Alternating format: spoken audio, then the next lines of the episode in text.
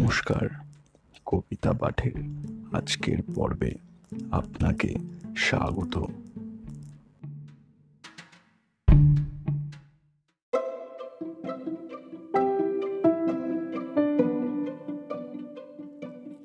আজকে আমার নিবেদন কবি সুকুমার রায়ের কবিতা।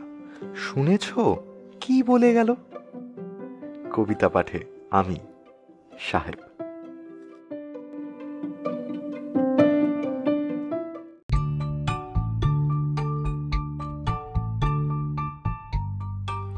শুনেছ?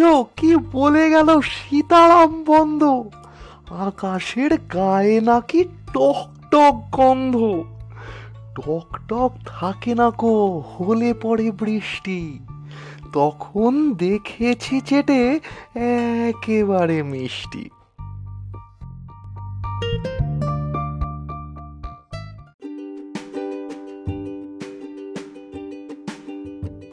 শ্রোতা বন্ধুদের কাছে অনুরোধ।